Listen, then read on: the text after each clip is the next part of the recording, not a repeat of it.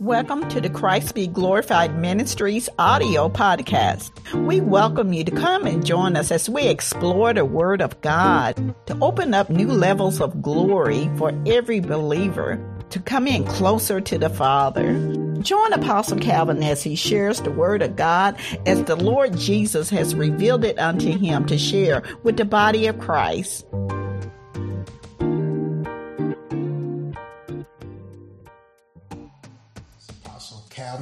Christ Be Glorified Ministries. Amen. This is a teaching, amen, concerning the tithe. I call this uh, message the question of the tithe. Amen.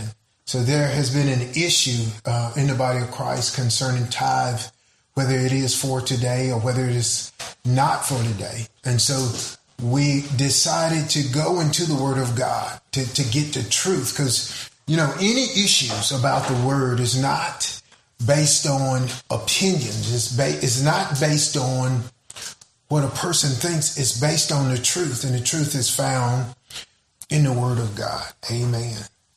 The the truth, the Bible says, is from Jesus. Amen. So Jesus brings us the truth. So whether you're reading in the law and the prophets, so the Old Testament is called the law and the prophets. Amen.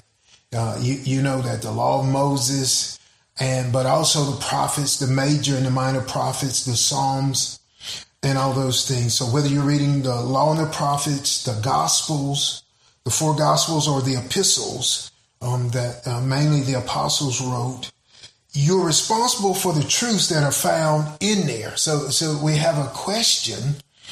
Amen. And so we need to find what is the, the truth or the essence of the truth of the question that is asked. The, the question that is asked is concerning the tithe, whether it is for today or whether it's not, whether it phased out, you know, whether it was under the law and then phased out. So first of all, it's not God's will for there to be lingering questions concerning his word. It's not okay. You know, some people say, you know, you have your opinion, I have my opinion. But with God is is not so. That God is very resolute concerning his word. Amen. His word is absolutely true and it is forever settled in heaven. And so God has given his word, amen, through the prophets and through the apostles. Mainly, God has given his, his words, especially for the New Testament. You know, people have diminished the office of the apostle, and, and that's how the word came to the church. That's how the word came to the body of Christ. So it is it is mainly by the prophets and the apostles. And I'll show you that in the word of God. And and know the apostles have not faded out, phased out. And uh, we we can get into that also. So it is it is not God's will for there to be lingering questions about the word of God. Unanswered questions about the word foster confusion and it causes a lack of power and it can stop the blessing. The Bible says, My people are destroyed for a lack of knowledge.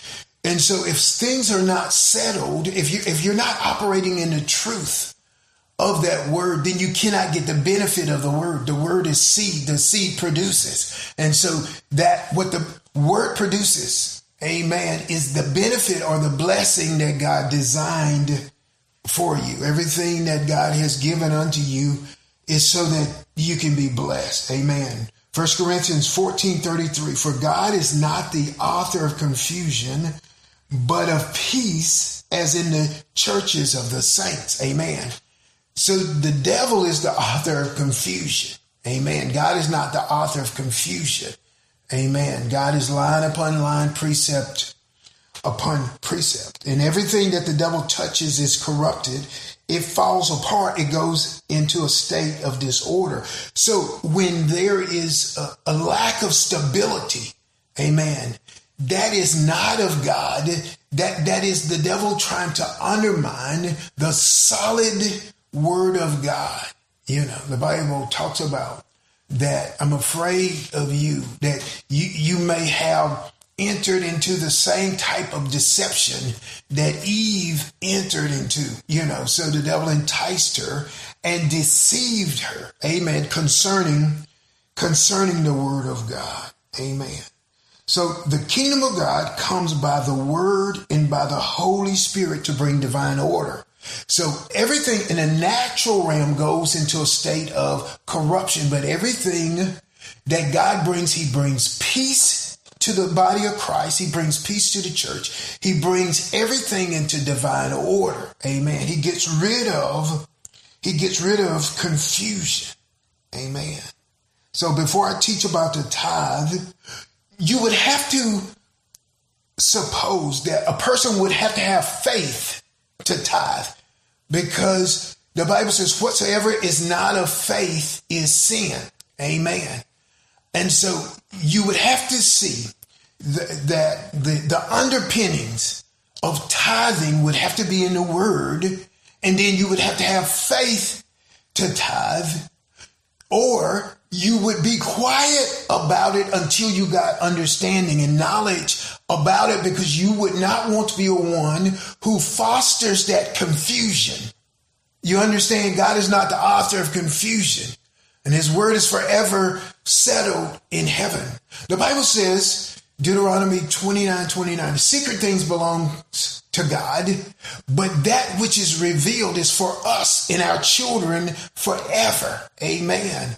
So if it is revealed, amen, it is, it is for us. Amen. And so we have to receive everything that God gives is like a gift. It must, it must be received. Amen. And so Romans chapter 10 verse 17. It says, so then faith comes by hearing and hearing by the word of God. So I'm going to give you some word today concerning tithe so that you can have faith. You can have ears to hear. Amen. Having the same spirit of faith, the Bible says, we believe, therefore we speak. And so out of hearing faith, then you will begin to speak faith and then you will begin to do faith. Amen. And so the, the purpose, the object of all the things of God concerning his word is for sound doctrine, for us to be of the same mind and of one accord. That is in First Corinthians, First Corinthians chapter 1 verse 10. It says, Now I plead with you, brethren, by the name of our Lord Jesus Christ, that you speak the same thing, and there be no divisions among you, but that you be perfectly joined together in the same mind and in the same judgment.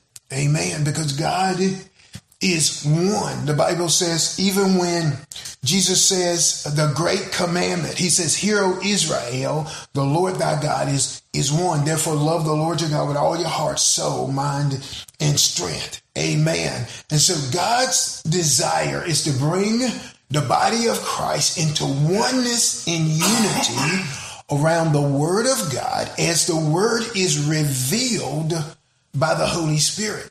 Without the Holy Spirit, you may have the word and that you may have a hundred interpretations of that word without the Holy Spirit. And so it is the Holy Spirit that brings us into a place of peace. That's what peace means. One with the Lord. Amen.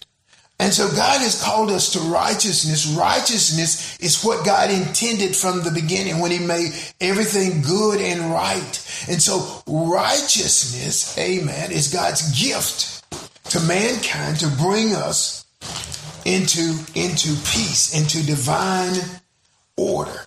Amen. And so this is, these are just foundational verses before I get into the actual teaching about the tithe in Psalms 133 the book of Psalms 133. Amen. So, this concept of being of one mind and one accord, hallelujah, and, and operating in the peace of God by being in one mind and one accord. That means we're flowing with the Lord.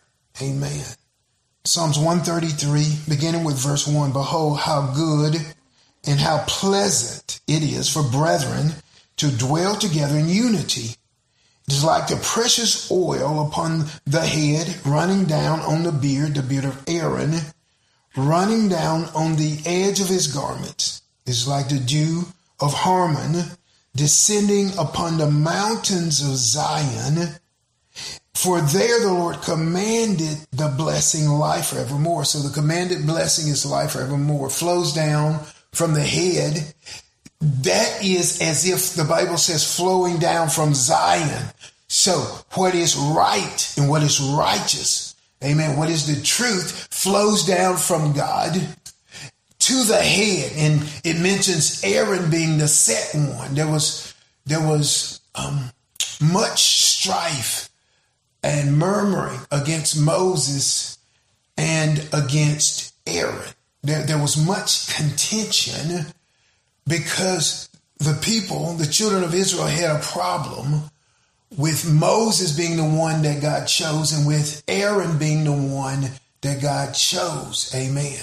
That that that God put Aaron, amen, in charge of the the the, the Levites over um, his tabernacle, over the offerings of the Lord, ministering unto God. So Aaron represents the ministers of the Lord.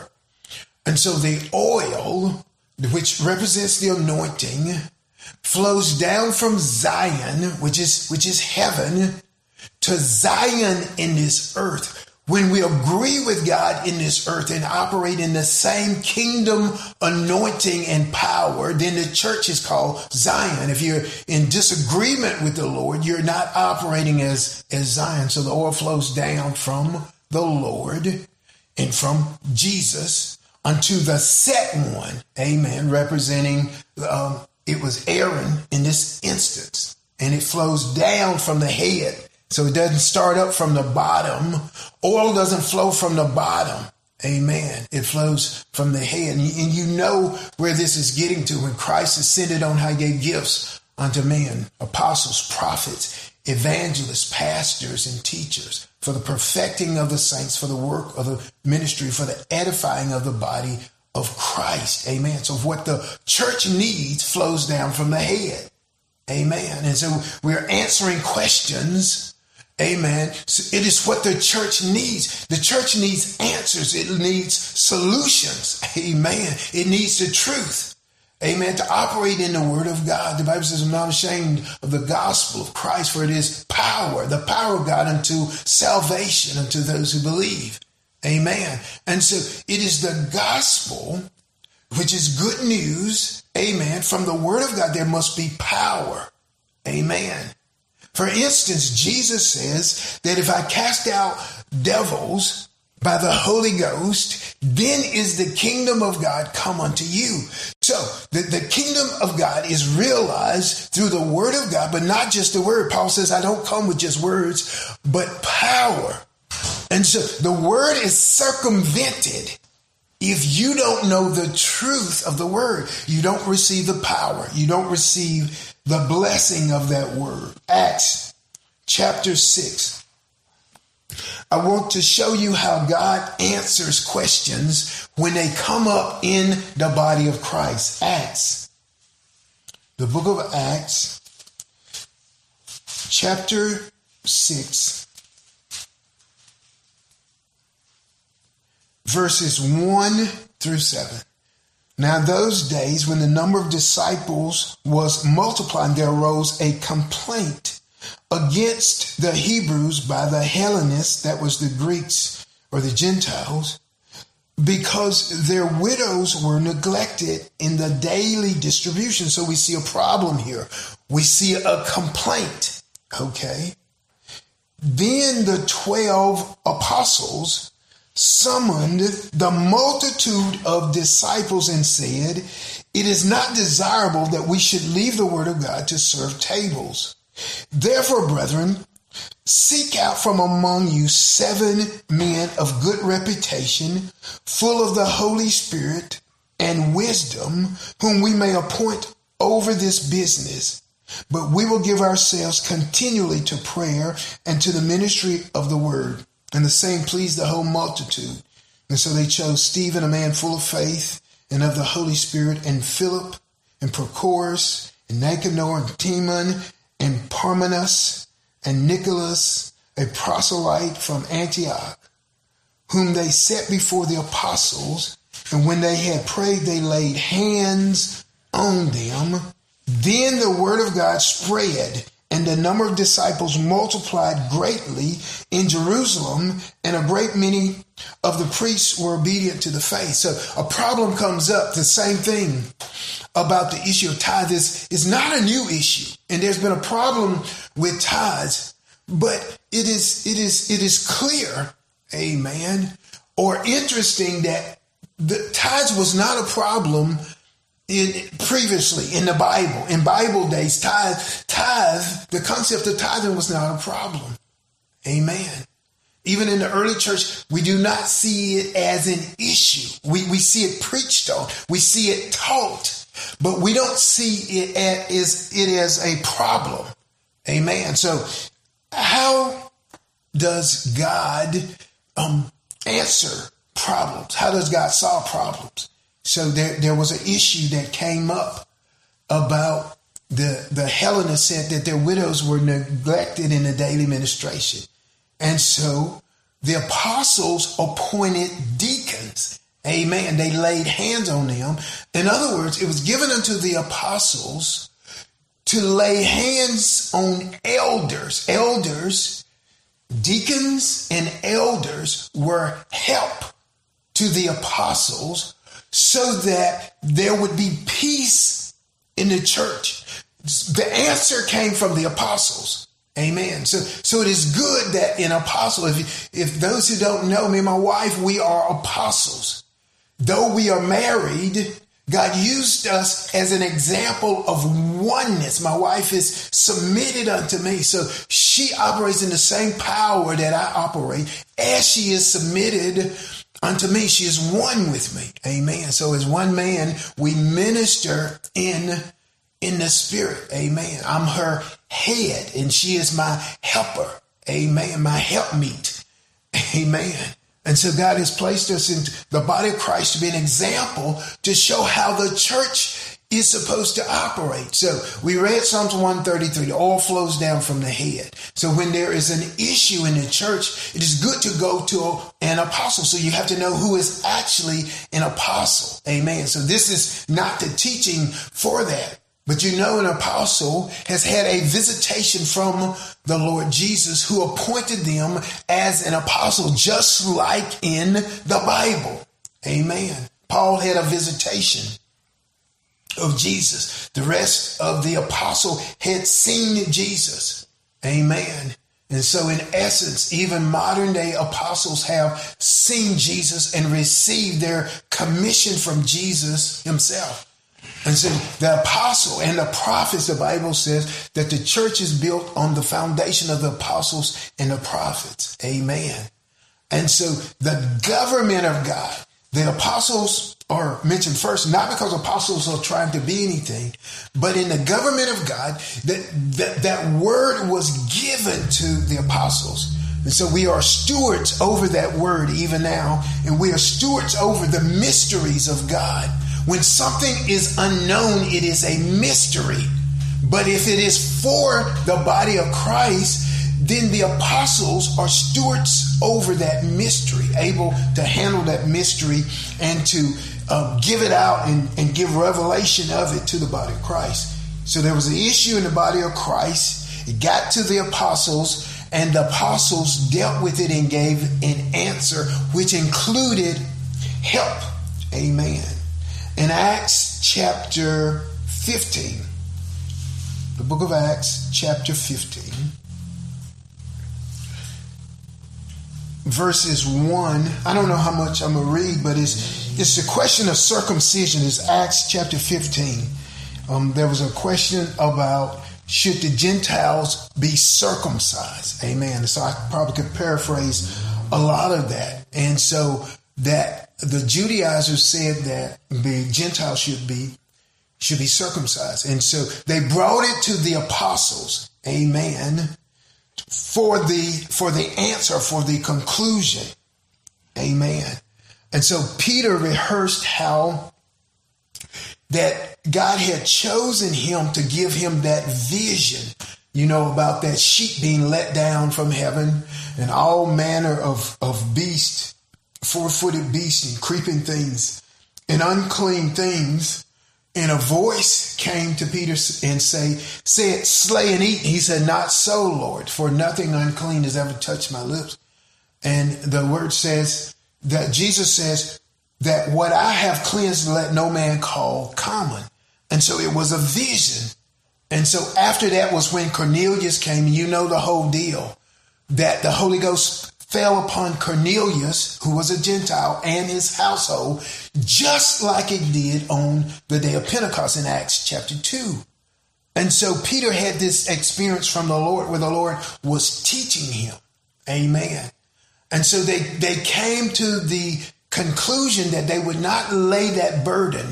They would not lay that burden on the Gentiles because it was associated with, with something that was in the past. Amen.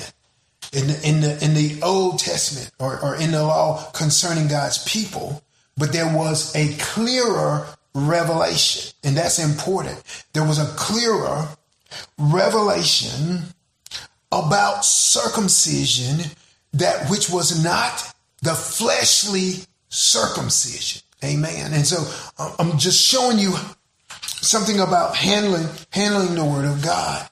God did not get rid of circumcision, but it was seen in another light. It was seen in a in a in a another level of glory. Amen. In Romans chapter 2. Romans chapter 2.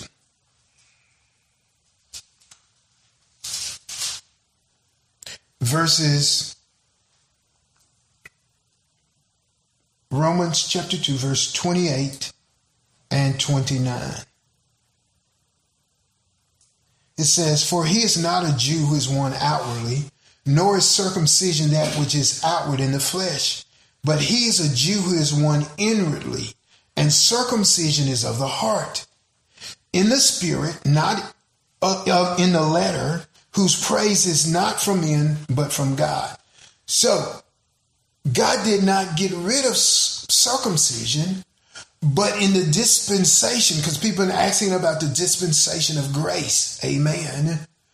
Circumcision continued, but it is described not that which is of the outward of the flesh, but inwardly the circumcision which is of the heart. So the thing, the statute that God does not get rid of that you see elements of it before the law. You see elements of it during the law. You see elements of it after the law is called an ordinance. Amen. And so we see the ordinance of circumcision. As long as time continues, amen, God did not get rid of it. The only question is, are you seeing it literally? Amen or is it a type? Amen. So, tithing, I will show you, is an ordinance. Amen. It is not a question whether tithing occurred before the law, during the law, and after the law. Therefore, it would be an ordinance. It would be something that is a statute that is mandated by God to continue as long as time continues. Amen. And so your, your only question would have to be is does it continue in its literal form or is it a type or shadow?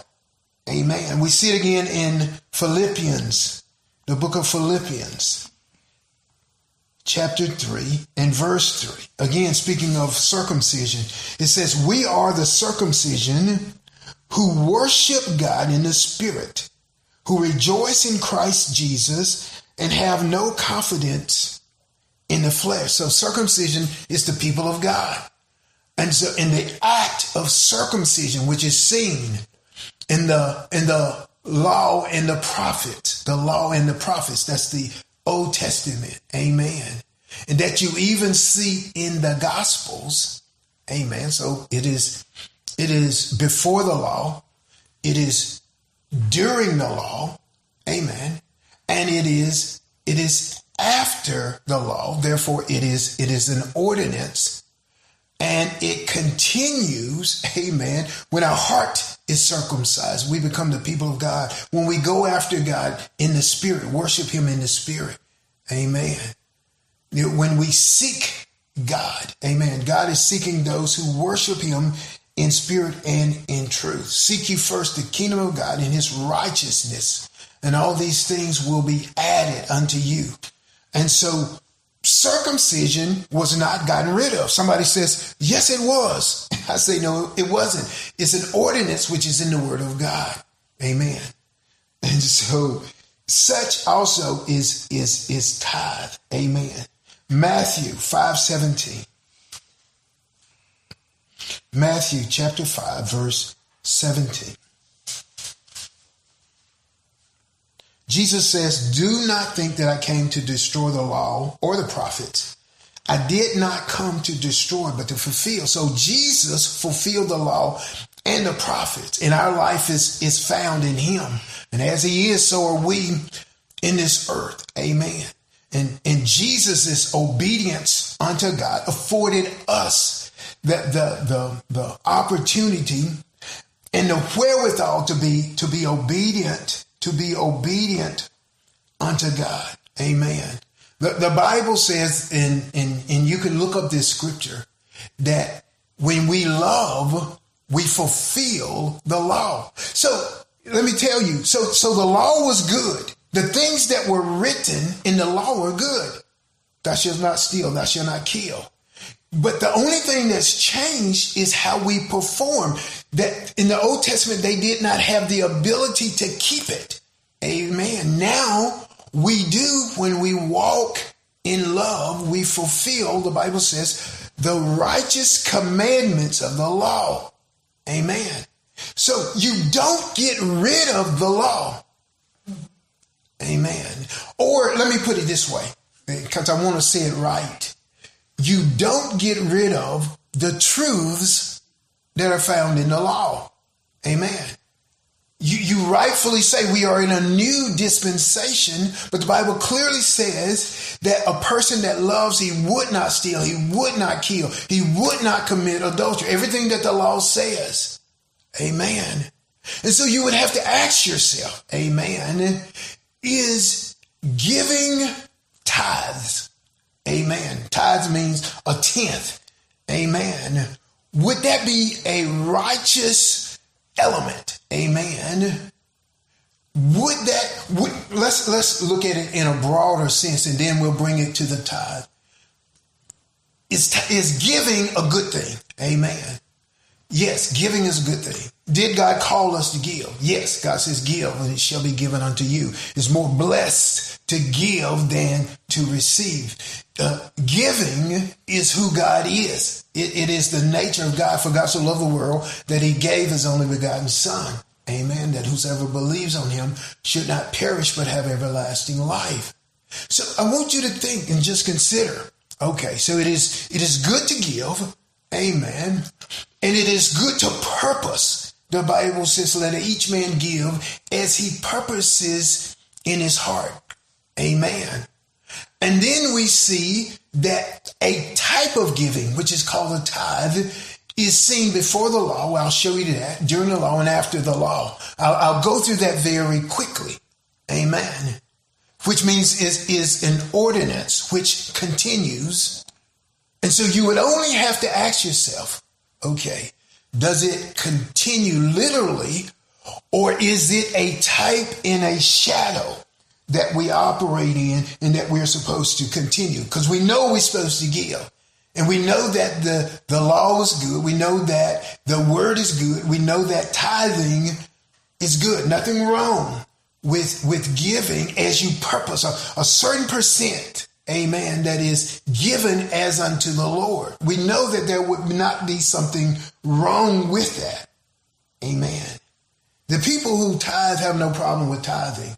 It's the people that don't tithe that have a problem with tithing.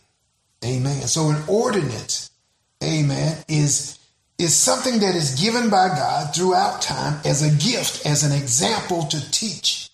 Elements can be seen before, during, and after the law. It represents a truth. And from God's perspective, an ironclad truth. Amen. Just like the Sabbath. I'll mention another one, just like the Sabbath. You said, the Bible says in the law, remember the Sabbath day to keep it holy. Amen. So that is a truth. But there is a greater um, essence of glory on that truth when we find out what the Sabbath is in that newer dispensation in Hebrews. In the book of Hebrews, chapter 4, verse 10, it says, For he who has entered his rest has himself also ceased from his works as God did from his. So that rest is the Sabbath, the Bible says where we cease from our own labors. We cannot do it without the Lord. That's what grace is God's unmerited favor. Amen. We could not do it without the Lord. So we, we don't trust in our own works. We trust in the works that God did in the beginning and the works that Jesus did, which confirm the works that God did that how Jesus of Nazareth went about doing good and healing all that were oppressed of the devil. Amen. Heal the sick, raise the dead. Amen. Open blind eyes. He confirmed that the works that he were doing was God's works. Amen. And he says, come unto me all who labor and heavy and who are heavy laden and I will give you rest. Amen. So that's what he's talking about, the Sabbath. So, so when you read in the Old Testament, remember the Sabbath day to keep it holy. And you look at the dispensation that it means that we're not supposed to trust in our own works, but we are supposed to enter in and receive what God has already worked. That is our rest. How God rested on the seventh day. Amen. That we are supposed to enter into that rest. That's the Sabbath. So that, that part of the law that says, remember the Sabbath day to keep it holy is not done away with. Amen. We are still doing that today in this dispensation of grace. Amen. And so we, we, we just have to have the revelation of the greater glory. Amen. The, the revelation of the greater glory. The Bible says, I won't turn there. It says that even when Moses is read today, it is in Second Corinthians chapter 3 that just, Moses had a veil over his face because the people could not stand to look at the glory that was shining on him, even though that time or that dispensation, that glory was fading away, but it was glory. Amen. And so the Bible says that we with unveiled faces as in a mirror that we look into the glory. As we behold the glory we we are changed into the same image. The bible says the same veil just like moses had a veil is is still in place when many people read the old testament. Amen. I wish i had time to turn there but you you read it. Amen you, you read it in Second Corinthians chapter 3. The same veil is there when people read the Old Testament. They don't see this greater glory. They said, Old oh, glory has no glory eh, compared to the greater glory. So we always operate in the greater glory. The, the, the old glory was true, but there is a greater revelation of that glory. Amen. And so, um, one more, and then, then I'll get into this tithe um, in First Corinthians. First Corinthians chapter 5. First Corinthians chapter 5, verse 6 through 8. Paul says, Your glorying is not good. Do you not know that a little leaven leavens the whole lump? Therefore, purge out the old leaven that you may be a new lump, since you are truly are unleavened. For indeed, Christ, our Passover, was sacrificed for us. Therefore, let us keep the feast, not with the old leaven, nor with the leaven of malice and wickedness but with the unleavened bread of sincerity and truth. so we see that in the Old Testament, and under the law, they kept the Passover. And then in the New Testament, in the epistles, the Bible says to keep the feast, keep this Passover feast, get rid of the leaven. For a little leaven, leaven is the lump. He's talking about sin.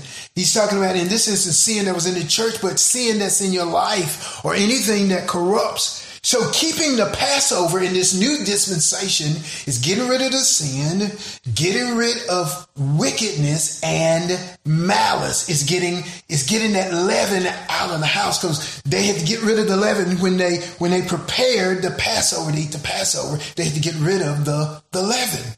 Amen. So it is an ordinance. The, the Passover, you don't have to do the Jewish feast. I hear some people, you know, they're doing the Jewish feast. But no, the Bible didn't say that.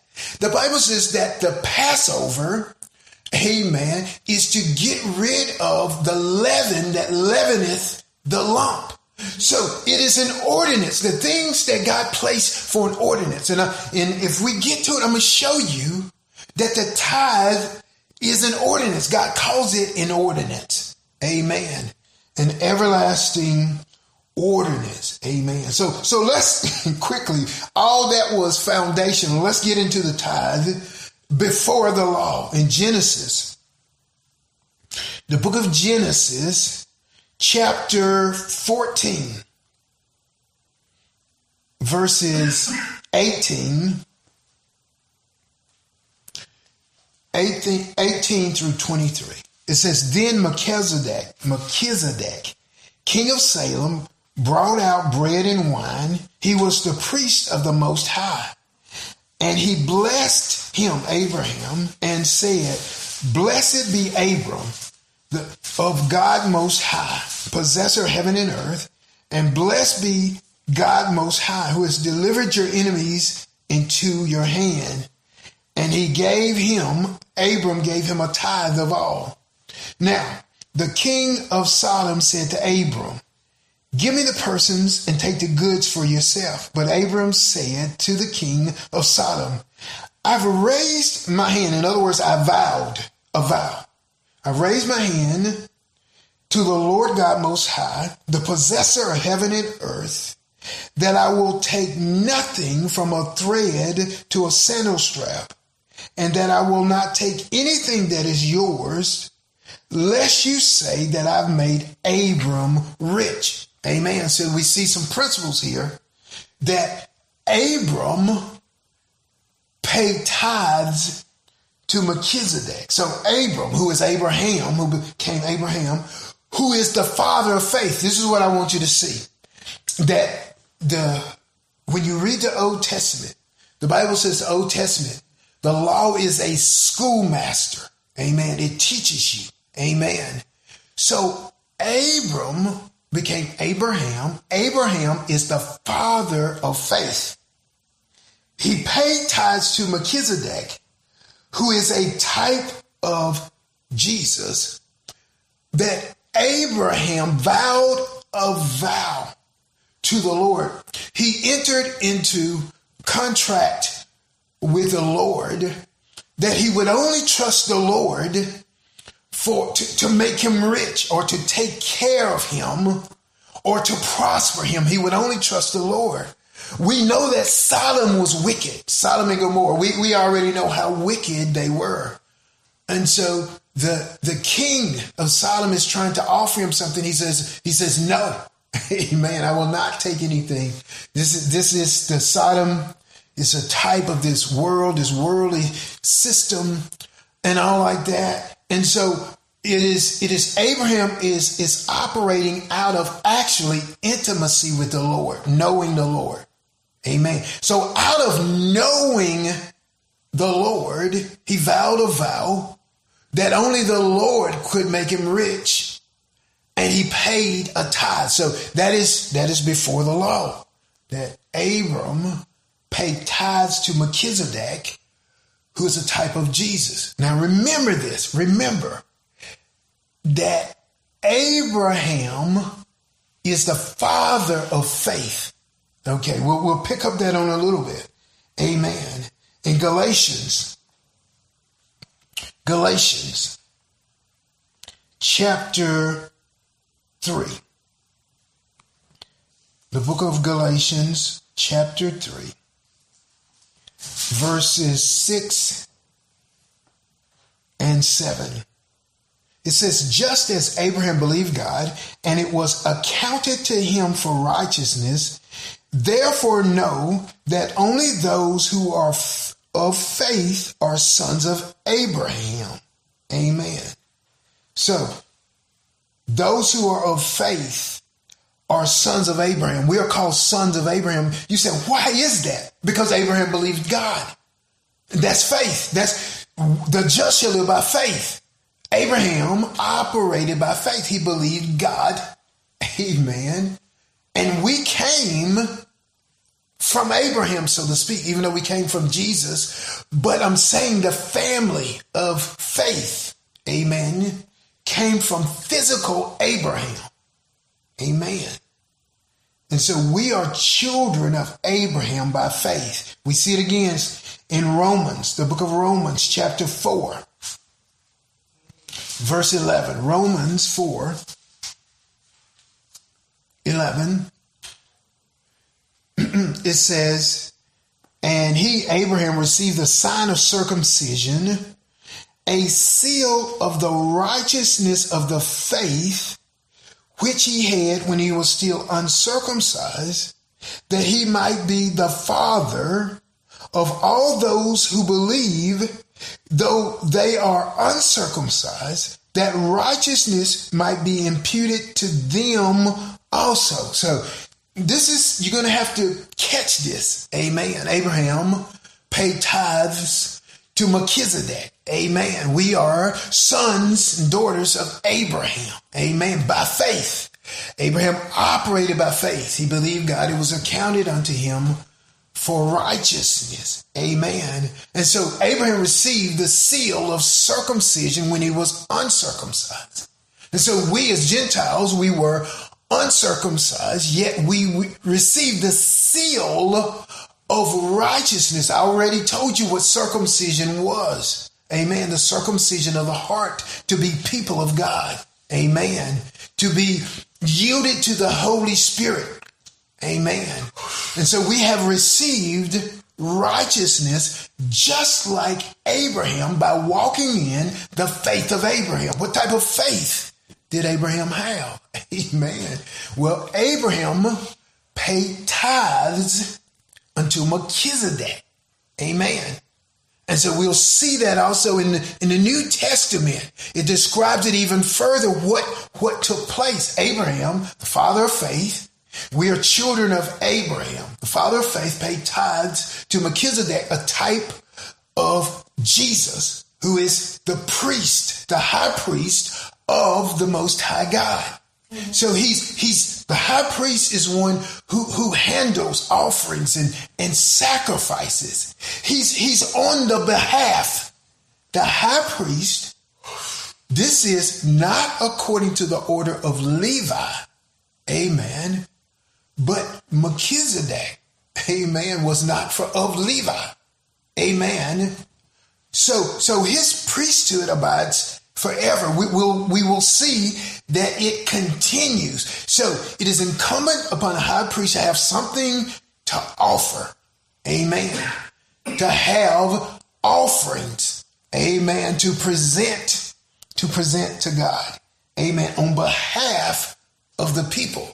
So um, what I'm trying to show you is that by faith, the tithe is an offering which is, is working on behalf of God's people that are presented to Melchizedek because we operate by the same faith that Abraham. We believe God.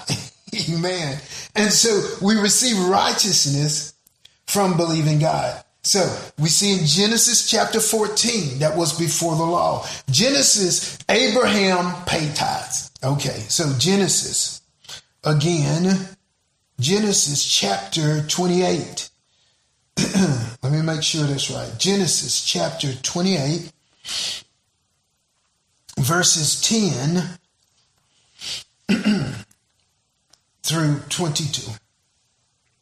Now Jacob went out from Beersheba and went toward Haran, and he came to a certain place and stayed there all night because the sun had set. And he took one of the stones of that place and put it at his head, and he lay down in that place to sleep. Then he dreamed, and behold, a ladder was set up on the earth, and its top reached to heaven. And the angels of God were ascending and descending on it. And behold, the Lord stood above it and said, I am the Lord God of Abraham, your father, and the God of Isaac. The land on which you lie, I will give to you and your descendants. Also, your descendants shall be as the dust of the earth, and you shall spread abroad to the west and to the east and to the north and to the south. And in you and all your seed shall all the families of the earth be blessed. Behold, I'm with you, and I will keep you wherever you go. And I will bring you back to this land, for I will not leave you until I've done what I've spoken, what I have spoken to you. Then Jacob awoke from his sleep and said, Surely the Lord is in this place, and I did not know it. And he was afraid and said, How awesome is this place! This is none other than the house of God and the gate of heaven. And Jacob rose up early in the morning, took the stone that he had put at his head, and set it up as a pillar and poured oil on the top of it. And he called the name of that place Bethel. But the name of that city had been Luz previously. Bethel means the house of God. Then Jacob made a vow. Amen. Just like Abraham made a vow. Then Jacob made a vow saying, If God will be with me and keep me in this way that I am going and give me bread to eat and clothing to put on, so I come back to my father's house in peace, then the Lord shall be my God. And this stone, which I've set up as a pillar, shall be God's house. And of all that you give me, I will surely give a tenth to you. So we see Jacob paid tithes un, unto the Lord. He vowed a vow after. Now get this. After he met the Lord, God introduces himself as a God of Abraham and Isaac. So God introduced himself to Abraham and Abraham entered into that intimacy with the Lord, made a vow. God introduced himself unto Isaac. Amen. And we see how God blessed Isaac. Amen. He, he sowed in a time of famine and reaped a hundredfold. Amen. And so God introduces himself amen, to Jacob. So it is an encounter with the Lord that released the vow to tithe. In, in, in, other words, Jacob had been going on, but now God introduces himself as the covenant God. This is what he's saying. He says, I'm a covenant God. I'm the God of Abraham. I'm the God of Isaac. That means covenant. Now I am the God of Jacob because Jacob received him as a covenant God. And we see that when Jacob did these things, vowing the vow, paying the tithe, that God blessed his life and increased him and prospered him. But he was not really open to do that until he had an encounter with the Lord. So many times with tithing, you would have to have a revelation from the Lord. The Bible says faith comes by hearing and hearing by the word of God. You cannot have faith for something unless you hear it and that word be a living word. The Bible says the letter killeth, but the spirit giveth life. Amen. And so the spirit on the word, if you will receive the spirit of of the word, did you know that your spirit is made to receive the word of God? Your spirit is made to receive the things that are, of the Spirit. Amen. You can test what is of the Spirit, whether it is whether it is of the Lord by the by the witness. Jesus said in St. John chapter 8, he says, Why do you don't receive my word? Because my word has no place in you because you don't have my desires, but the desire of the devil you will do. You are of your father, the devil, and the desires of the devil you will do. You must have the Lord's desire. The, the, the spirit of the man is the candle of the Lord, enlightening all the inward parts of the belly. So, so in here is your spirit when you're born again. And when you're filled with the Holy Spirit, spirit likens unto spirit. So you, are you're able to receive spiritual things. The carnal mind is enmity against God. In enmity, it is hostile toward the things that are of the spirit. So we see the tithe before the law. And quickly, we'll see the tithe during the law. Amen. In the mouth of two or three witnesses, a thing is established. In Leviticus, the book of Leviticus, chapter 27,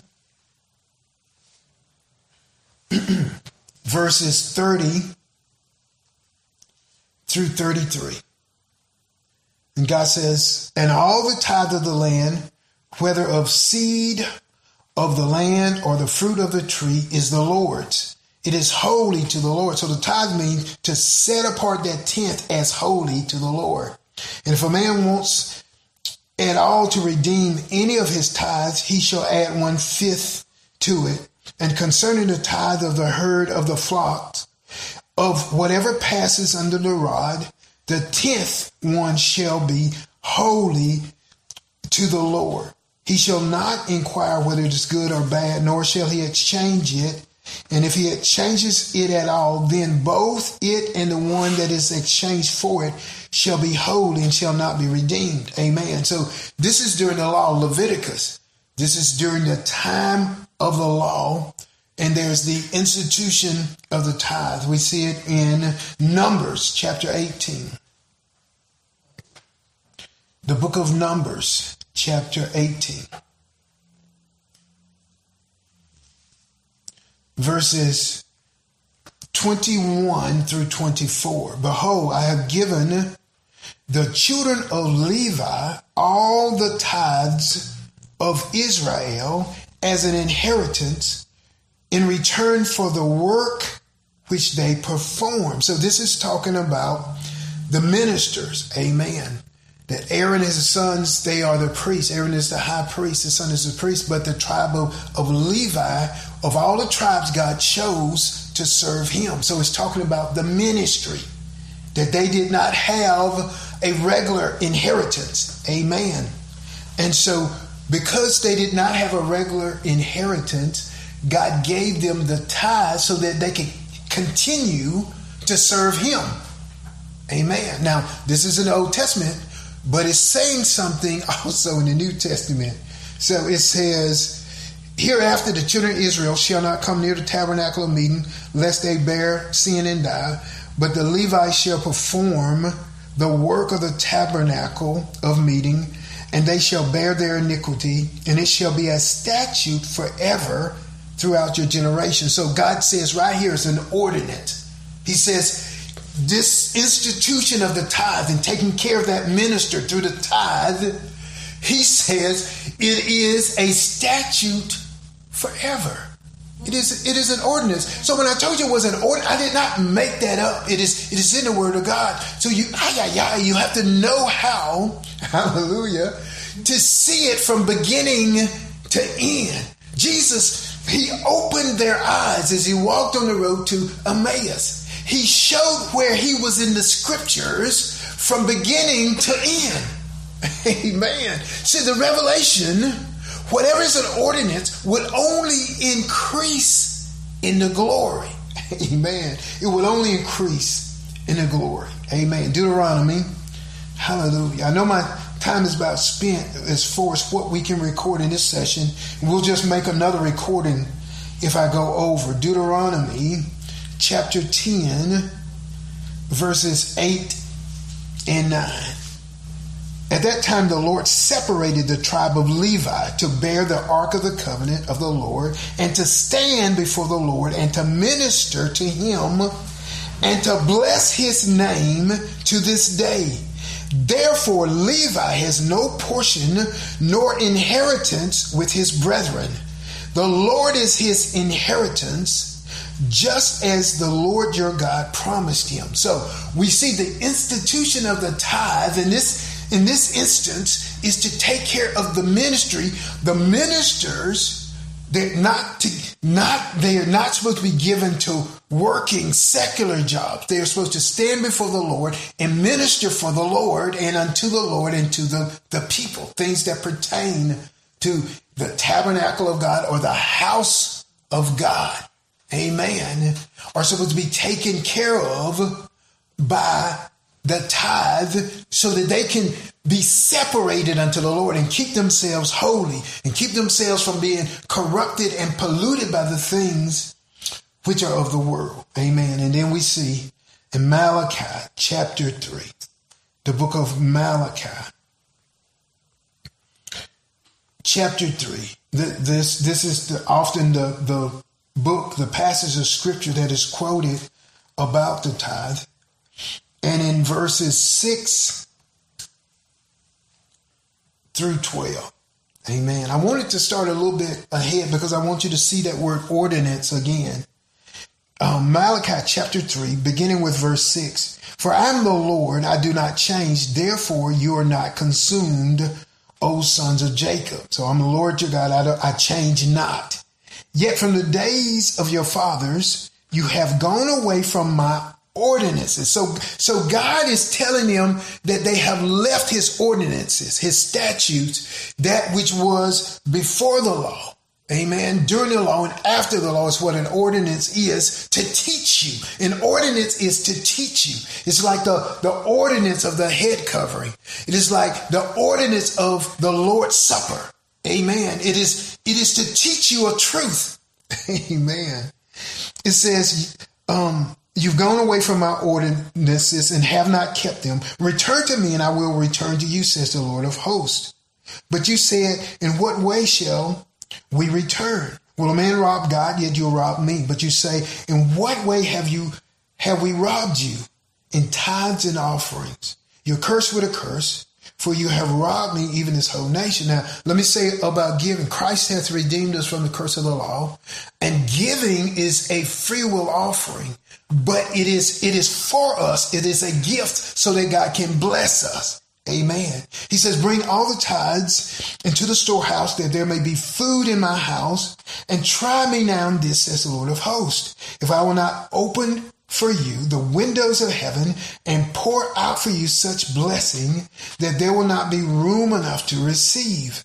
I will rebuke the devourer for your sakes so that he will not destroy the fruit of your ground, nor the vine, nor shall your vine fail to bear fruit for you in the field, says the Lord of hosts.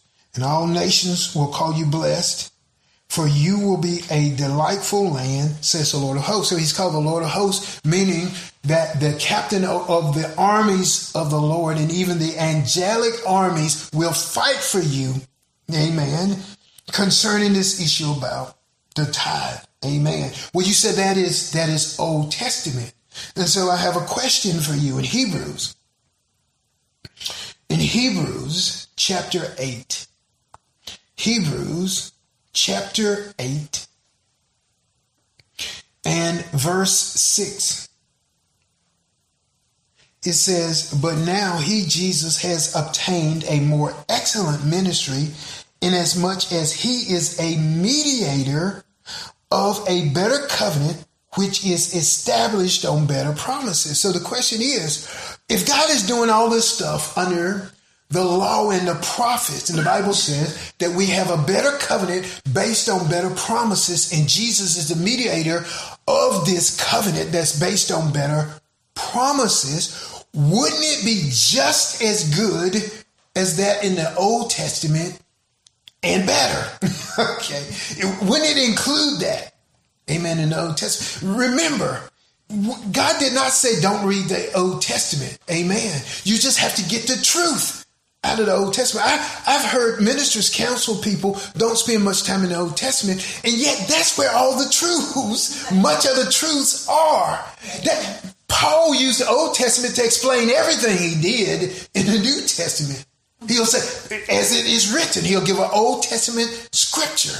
Amen. In the Gospels, they would use an Old Testament scripture to explain what is going on in the New Testament. So it's a danger. amen, of a veil coming down on you if, if you have a wrong idea about how to receive from the Old Testament or not to receive from the Old Testament. Amen. And so in Luke, we'll read this very quickly. And like I said, if my time is is spent, we'll divide this into two two teachings. Amen. Two 30 minute teachings. If Amen. In the book of Luke, chapter 11, verse 42. Jesus says, But woe to you, Pharisees, for you tithe mint and rue and all manner of herbs and pass by justice and the love of God. These you ought to have done without leaving the others undone. So Jesus says that they were they were hypocritical, they were religious, and they were tithing even of the herbs. Jesus says they passed by the weightier issues of mercy and justice. These they ought to have done without leaving the other undone. And so Jesus is trying to touch and tune into their hearts to get them to, to open up their hearts. But at the same time, he did not, he says, it's okay. It is good for you to do the tithe, but you should also be connected in your heart. So just like I explained about the Old Testament, you're doing things unto God by your heart, just like Abraham, just like Jacob. Amen. You're doing things unto God from your heart, the way your issues, but you should not have left the others undone. You should, you should have done the tithe in the offerings. Amen. Is what he was saying. You see that also in Matthew 23 and 23. Amen. It says, Woe to you, scribes and Pharisees, hypocrites, for you pay the tithe of mint and anise and cumin and you have neglected the weightier matters of, of the law, justice and mercy and faith. These you ought to have done without leaving the others undone. And so he's saying that these are supposed to know the law, but they did not. They did not get the truth, the glorious truth out of the law. Amen. They were doing it religiously. Amen. And this is what I wanted to get to. And I'll, I'll end with this in Hebrews chapter 7. Hebrews, the book of Hebrews, chapter 7. Hallelujah. Verses 1 through 9. So we already read about how Abraham gave tithes to Melchizedek. It says, For this Melchizedek, king of Salem, priest of the Most High God, who met Abraham returning from the slaughter of the kings and blessed him, to whom also, Abraham gave a tenth part of all. So Melchizedek blessed Abraham, and Abraham, out, out of that blessing, gave a tenth, a tithe. First being translated king of righteousness, then also king of Salem, meaning king of peace, without father, without mother, without genealogy, having neither beginning of days nor end of life, but made like the Son of God, remains a priest continually. Amen. Now, consider how great this man was to whom even the patriarch Abraham gave a tenth of the spoils. And indeed, those who are the sons of Levi who receive the priesthood have a commandment to receive tithes from the people according to the law. That is, from their brethren, though they have come from the loins of Abraham. Amen. But he whose genealogy is not derived from them received tithes from Abraham and blessed him who had the promises. Now, beyond all contradiction, the lesser is blessed by the better or the greater. Here, mortal men receive tithes, but there he, Jesus, receives them, of whom it is witnessed that he lives. And even Levi, who received tithes, paid tithes through Abraham, so to speak, for he was still in the loins of his father when Melchizedek met him. Amen. So that's that's a lot. My time is is spent, but it, this is what I want you to understand. That we said that Abraham was the father of faith, paid tithes to Melchizedek, who was a type of Jesus. Jesus had a different priesthood, amen, because the problem with the Levitical priesthood was that they continually died and had to be replaced. But Jesus is a high priest who abides forever. He's a mediator of the covenant. Amen. So Jesus brings us into covenant. One aspect of it is through the tithe. Amen. To bless us. Amen. And his priesthood abides forever. So all that stuff that was going on in Genesis in the Old Testament was actually setting us up today for a greater blessing, a better blessing. Amen. That we have a better covenant based on better promises. Now, check this out. The, the, the Bible talks about that we are the, the, the, the image, we made in the image of God, and that we are his, his offspring. Amen. The, the Bible says, by these exceeding great and precious promises, that we are partakers of God's divine nature. Amen. By the word of God, that's the promises of God. We have better promises. We have a, a better covenant based on better promises. So we are to partake of the divine nature of God to give. You cannot, you cannot argue that God has called us. God has called us. Amen. We know that God has called us to give. So now we're only talking about what percentage as we purpose in our heart. And we've seen in the Word of God that the tithe is offered for those who will receive it as an ordinance. Amen. Just like the Lord's Supper is offered as an ordinance to those who would receive it and, and implement it the right way. The head covering is given as an ordinance for those who will receive it. Amen. As long as, as, as life continues, the earth continues. Amen. Those ordinances are in place for those who will receive it. Amen.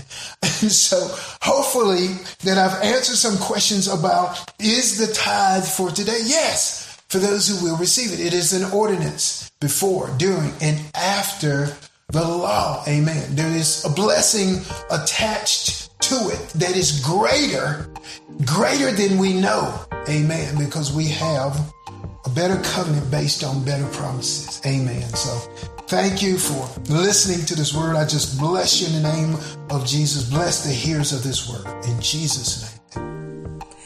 Thank you for listening to the Christ Be Glorified Ministries audio podcast. For more information, visit ChristBeGlorifiedMinistries.com and you can also follow us on Facebook under Christ Be Glorified Ministries. Thank you so much and God bless you.